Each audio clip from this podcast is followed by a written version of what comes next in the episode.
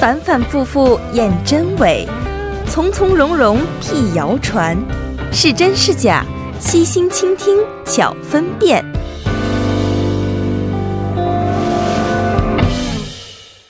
当今社会信息量巨大，信息内容林林总总，让我们是常常难辨真假。那么，我们每周三晚上的是真是假板块呢，将会邀请韩联社的李正云记者和亚洲经济的李健记者，带来各式真假难辨的信息，和您一同的去把一把关，看看他们到底是真还是假。好的，那么首先有请我们的两位记者朋友，二位好，主播晚上好，嗯，二位好啊。上周说是去看樱花啊，那么樱花可能还要持续一段时间啊。但是其实我们知道，嗯，除了韩国有樱花。中国国内也最近开始流行去赏樱花了，然后呢，日本可能说是樱花赏樱花的这个传统是比较悠久的，嗯啊，嗯，二位有没有去国外或者是在咱们中国国内看过樱花呀？呃，我以前在大连上学的时候，嗯，那个地方有个龙王堂樱花，非常有名，哦去看龙王。堂樱对花对对对，哦名字也很霸气。是龙王堂樱花，以前是那个地方 出龙王的地方吗？这个好像是龙王洗澡的地方吧？啊，澡堂子，龙王他在洗澡，我 龙开玩笑王每天都是在洗澡的过程当中吧？应该是我倒是去看过那个玉渊潭，哪儿啊？北京。哦，嗯，什么北京的什么潭？玉渊潭非常有名，也是人挤人的一个地方。是哪？个地方的潭？我印象不太深刻，好像是在动物园那那边。那那附近？嗯，也有可能是皇家。皇家用地吗？对啊，因为是个还挺大的公园，哦，然后一般都是去那边说去那边看。对，或者是不是那个居庸关那边有一个那个列车吗？就绿皮的火车。哦，对绿，皮火车它那个经过的那一那一线两侧是开那个樱花的，哦，所以那个是非常火，然后也是一票难求啊。嗯，哦，就每到这个时候就会一个哇是吗嗯，然后感觉跟韩国樱花有什么区别吗？樱花的话，其实我觉得。哦，日本之所以比较有名，是其实它规划的比较好一点，嗯嗯嗯，它的嗯修整修剪的也比较规整一些。是，其实嗯韩国的话，它没有那么规整，嗯所以其实它虽然数量还不少，但是可能看上去有点参差不齐的感觉。嗯日本可能要求的是一个类似于我们做盆栽的时候这个造型，是不是？。对对，有点真的有点像漫画里画出来的那一种。嗯哦，我也没去过日本，我就没去赏过樱花。说实话，是吗？啊、因为自己去的话，说实话，自己去多，您知道吧？这赏樱花你自己去、嗯没有什么意思，嗯是不是？哦，樱花树下埋，相遇，啊，就是去看樱花，其实都是有目的性的，是不是？对嗯，好吧。那今年虽然看不上了，但是我觉得明年二零二零年的时候，假如有机会的话，我希望不是自己去看樱花，嗯，一家三口。开玩笑啊，这速度太快了。好，来看一下今天我们要带来的这些真假信息。首先，请我们的郑云记者提出第一个消息。我又是带来了一条热搜啊。嗯，这个是芒果皮可以制出塑料替代品，哦，芒果皮可以制造出塑料的替代品。对，因为为了减少环境污染啊，世界各嗯国都在向塑料宣战，然后积极寻找这个塑料替代品。然后近日啊，芒果皮可制出这个塑料替代品就上了热搜。中国艺人黄渤还转发了这条微博，称是吃货的胜利，嗯好吃还环保。哦，嗯，呃，我芒果有点过敏啊，所以我不知道这个情况是什么样的。我芒果、猕猴桃都过敏，哇，不是很严重，但吃完之后呢，呼吸道会出现痒痒的情况，嗯，所以不敢多吃。嗯嗯，啊、而且我听说这个越南百分之八十左右的芒果都是被中国人吃掉的，是，所以看来这个人们非常喜欢吃芒果。嗯因此，这个消息如果是真的话，嗯，那么对于我们的整个世界环境来说是一个好消息了。没错没错，嗯，因为这个应该是可降解的，是不是？嗯嗯啊、那李健记者听完这个消息之后，您是怎么认为的呢？我觉得这是一条假消息。嗯，首先，这个塑料它有一个非常重要的特性，就是人们为什么会发明塑料、使用塑料呢？嗯，是因为它的耐腐蚀性非常好，并且柔韧度很高，哦，制造成本很低。嗯嗯，它得符合这几个条件或者特性吧，哦，它才可以当做塑料的替代品。嗯嗯像呃芒果这种情况的话，毕竟它是植物嘛，嗯然后如果经过一些非常复杂的工艺给它及时制造出来，它的这个柔韧度、耐高温、耐低温，嗯包括它的这种经济性，都是呃要值得生产商去考虑的。所以就是综合这这几方面考虑吧，嗯嗯，是假的。是假新闻。嗯嗯呃，虽然这个愿景很好，但是李健记者觉得这个是一个假新闻，不是真实的。嗯嗯啊，呃，这个我也不是很清楚，但是我觉得只要这个芒果把它生产，我这个技术不是很了解啊，嗯有可以替代某一部分吧。嗯。啊、也许是真的，并不能完全代替我们的塑料制品。比如我们喝的这个水的瓶子，对，这个可能芒果皮是做不到的。但是如果塑料袋的话，是不是有可能的？因为现在已经有这个降解性的塑料袋了啊，嗯。吸管也有可能，也有可能的是不是嗯。所以好，现在请我们的证人记者告诉我们，这个想让它变成的好消息，到底是不是一个真的消息呢？是真消息，是真消息，没错哦，因为这个据这个墨西哥《城时报》报道啊，因为除了越南之外，墨西哥它也是芒果大国，嗯。每天都要扔掉几十万吨芒果皮啊，然后处理这些芒果皮费时又费力，然后科学家就偶然发现这个芒果皮的韧性很有开发价值，嗯。然后就在这个果皮中添加了淀粉和其他化学材料。哦，研制出了一种可以替代塑料的芒果皮合成品，嗯，然后这嗯种材料的韧性和印度啊与塑料类似，然后其实制造成本还比较低廉，哦然后可以自然降解，时间也只需要半年左右，嗯然后还可以回收，所以在利废物利用的同时，还可以减少环境污染。嗯。其实除了这个芒果皮之外啊，呃，由于体内的蛋白质也是有可能成为这个塑料替代品的。嗯。嗯，据据 CNN 报道啊，就科学家们就从这个鱿鱼齿环蛋白质中就制出了纤维涂料和三 D 物体的雏形。嗯，然后这些天然物质也是可以透过生物分解，然后可以成为很棒的塑料替代品、塑胶替代品。嗯嗯，然后这个由于齿环蛋白质的话，是可以全程在实验室使用基因工程工程的细菌做出来，然后不需要用到任何鱿鱼哦。嗯，然后其实制作过程还是以发酵为主，只需要糖、水和氧气。哦。嗯嗯，哦，这个对我们来说可能是个好消息，但是鱿鱼们如果听到的话，应该很伤心的一件事情啊。而且我听说鱿鱼其实这个智商是非常高的，对对对，鱿鱼还是章鱼我忘了，好像这个八爪这么这多足的动物，软体动物，它们智商都是非常高的。嗯，有一些人说章鱼，呃，深海的章鱼智商是非常高的。对，说他们可能不是地球的生物，是不是？呃，所以以前会有那个什么保罗预测世界杯的结果是什么样的，非常准，好像是。是的，呃，最后证明是一场炒作。没错。嗯，好，来看一下今天的第二个消息，是由我们的李健记者提出的。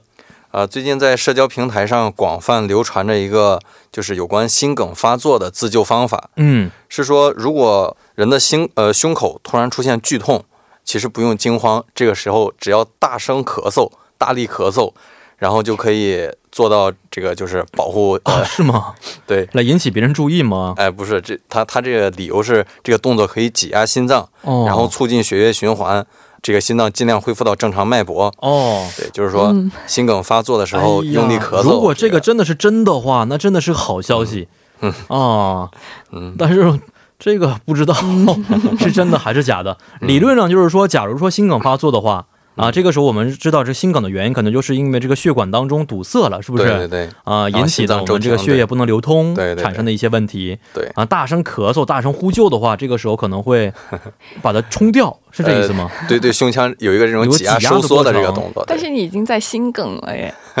是啊，就是啊，他他是说这个胸口剧痛的时候是心梗发作的一个征兆，一个前兆，还没有完全的生成、对，还还没有完全发作。哦，然后看看我们李记，非常努力的给我们下套啊。哦，嗯，不知道，我不好判断。嗯。啊，从常识来说，好像有一点道理 哈。嗯，是，就是用力的话，可能这个血液流通会更加快速，对，把这个堵塞的部分能冲下去一部分，对。然后再去就医的话，可能就会得到及时的救助。是。嗯。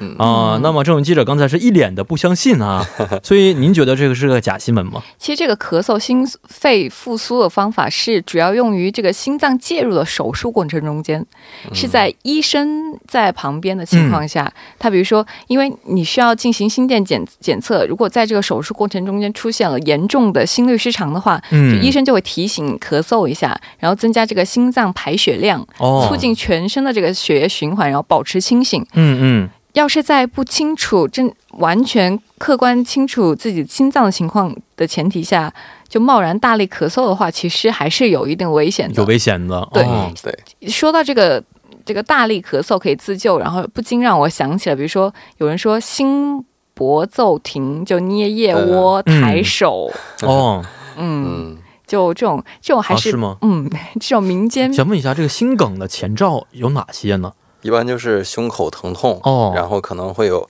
一些颤抖的这种感觉，哦，嗯。会不会连带着什么肩膀、后背疼痛呢？这个这不太清楚。个好像应该 应该是主播过于担心哦了。我也看了一些网友们说，说如果这个在心梗发作的时候，胸口疼痛是一个、嗯呃征兆，嗯然后呢，嗯可能比如说心脏病的其他一些征兆啊，你的肩膀疼痛啊，后背会大面积疼痛啊，都会是心脏病的前兆前兆。嗯，嗯，我偶尔会后背疼，所以不知道这个是背肌肉练得太厉不知道是原因是什？么，就特别的累了，就一查一上网一查的话，觉得一身都是病的感觉。挺吓人的。嗯，建议主播还是定期体检，体检一下、嗯是不是？每年体检一下。哦，但是听说这个心脏病也并不是完全体检能够检查出来的。但如果家家族没有什么家特别的家族史的话，嗯有，好吧，我去好好检查一下，可以住院检查。听说有这样的，是不是？嗯，啊，一晚上的观察，看看到底有没有这个问题。对，就带着那个哦各种，好，现在现在贴了很多佩戴的电子仪器也可以去检查一些身体的一些征兆。嗯，没错没错。嗯科技看来是在不断发展当中啊。对，也希望主播应该是没有事情的应。该是，我觉得 应该是没有什么事情，啊自己多疑了是。嗯嗯，好，那么李健记者告诉我们，您今天说的这个突发心梗、大力咳嗽能够自救的这个新闻是真的还是假的？啊，首先，呃，这个是一个假的消息，嗯呃，然后刚才咱们说的心梗发作的前兆，就是说胸口剧痛，嗯，这个要注意的非常关键的一点就是心胸口剧痛不一定就是心梗发作的前兆，哦，它可能还是一些别的病的前兆。然后，要是判断你是不是有这个心梗的并发的危险，嗯还是得去医院进行一个检查。然后，包括郑云记者刚才说的，很多心脏病都是由于家族遗传引起的。哦，呃，对，这个这个是要个人注意吧。嗯嗯嗯呃，然后咳嗽的方法自救也是呃并不科学的，这个是在、呃刚才郑源记者说是在一个治疗的过程当中，嗯。呃你为了对心脏的排血量进行一个刺激，嗯，然后医生可能会邀请你这样做。如果是在没有医务人员的陪同之下，盲目的去咳嗽的话，不仅不会刺激心脏跳动，反而还会增加肺部心肺的负担。哦，这个时候其实加对身体剧了症状的发生，对、嗯。是一个呃比较危险的。对对对比较危险的动作。嗯，呃是，最重要的还是在有疑似病症的时候，一定要及时拨打这个当地的急救电话呃急救急救电话。对，这样。嗯嗯嗯。对，如果家里备有一些呃这种的常备药的话，比如说治疗心梗的突发疾病的一些药物的话，可以去赶紧去服用啊。嗯，啊、对这个时候也是非常重要的。嗯而且我知道这个心梗，如果说是发病的时候，最好不是经常要去动啊，是吧？对对对。静卧等待救援是最好的一个方式。哎，对，嗯这个关于每一种类型的心脏病，比如说我知道，哎，呃，我有这方面遗传，就是、嗯呃心心脏病的风险，嗯然后我可以提前去询问一些专家，或者在权威的网站上查询嗯信息，查询到比较科学的自救方法，还有这种，如果你的家属有这方面危险的话，嗯要提前查呃查询一下。是，嗯。好，如果大家对这个感兴趣的话呢，可以现在去在网站上的一些专业的一些网站上去查询相应的一些资料，是不是？不要听风就是雨啊！是的，好，来看一下今天的下一条消息。呃，鲜榨橙汁机的安全问题，它到底安全还是不安全？哦，嗯嗯这个怎么说呢？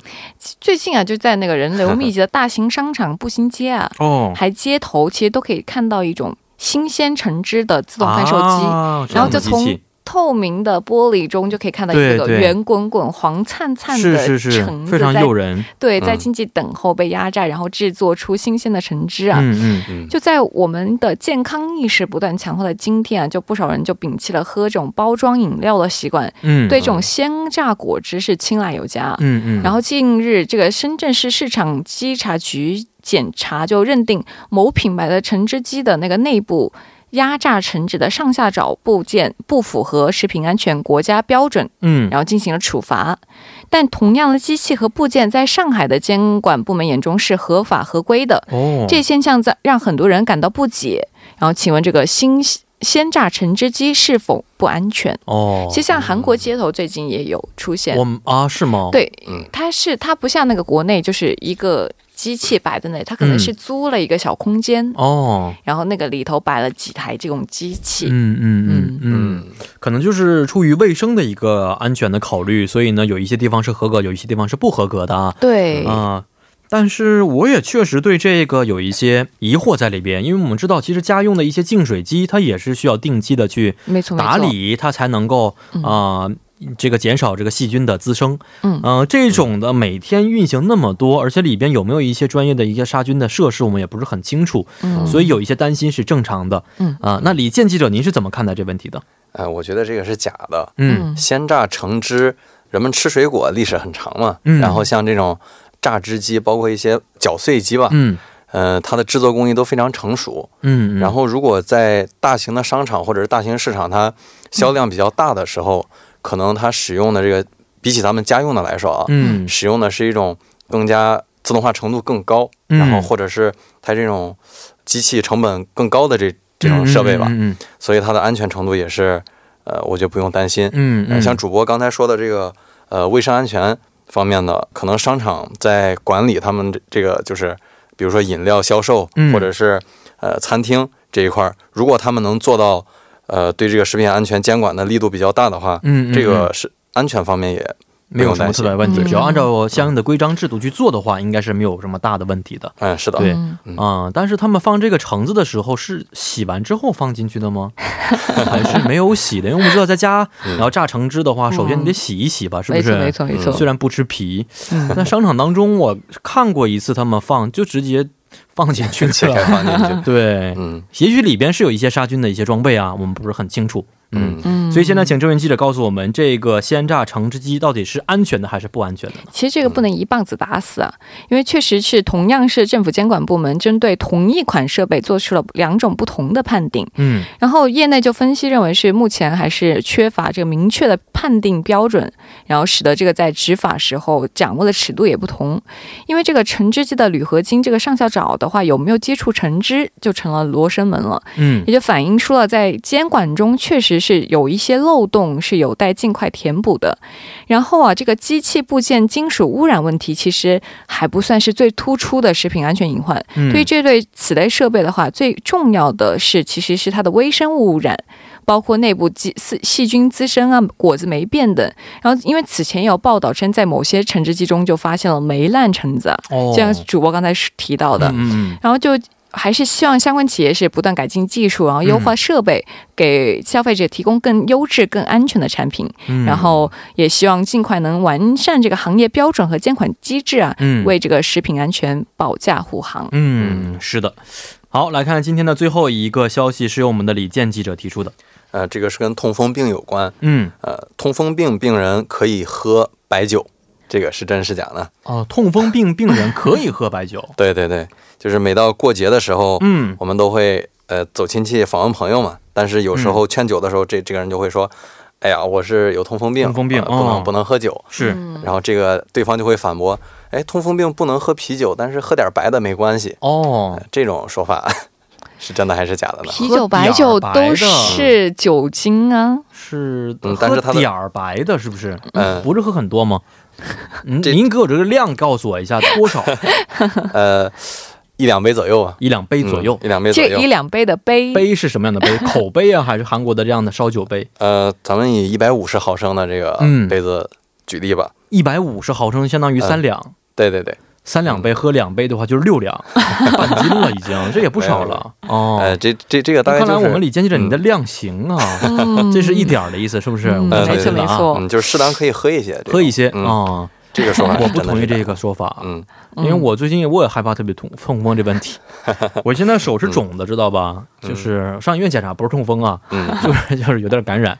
然后呢，那天生病的时候，我就觉得正好是刚喝完酒的第二天，我当时就特别担心，我这是痛风前兆吧？嗯，在上网找了相应的一些情况，特别害怕，去了医院。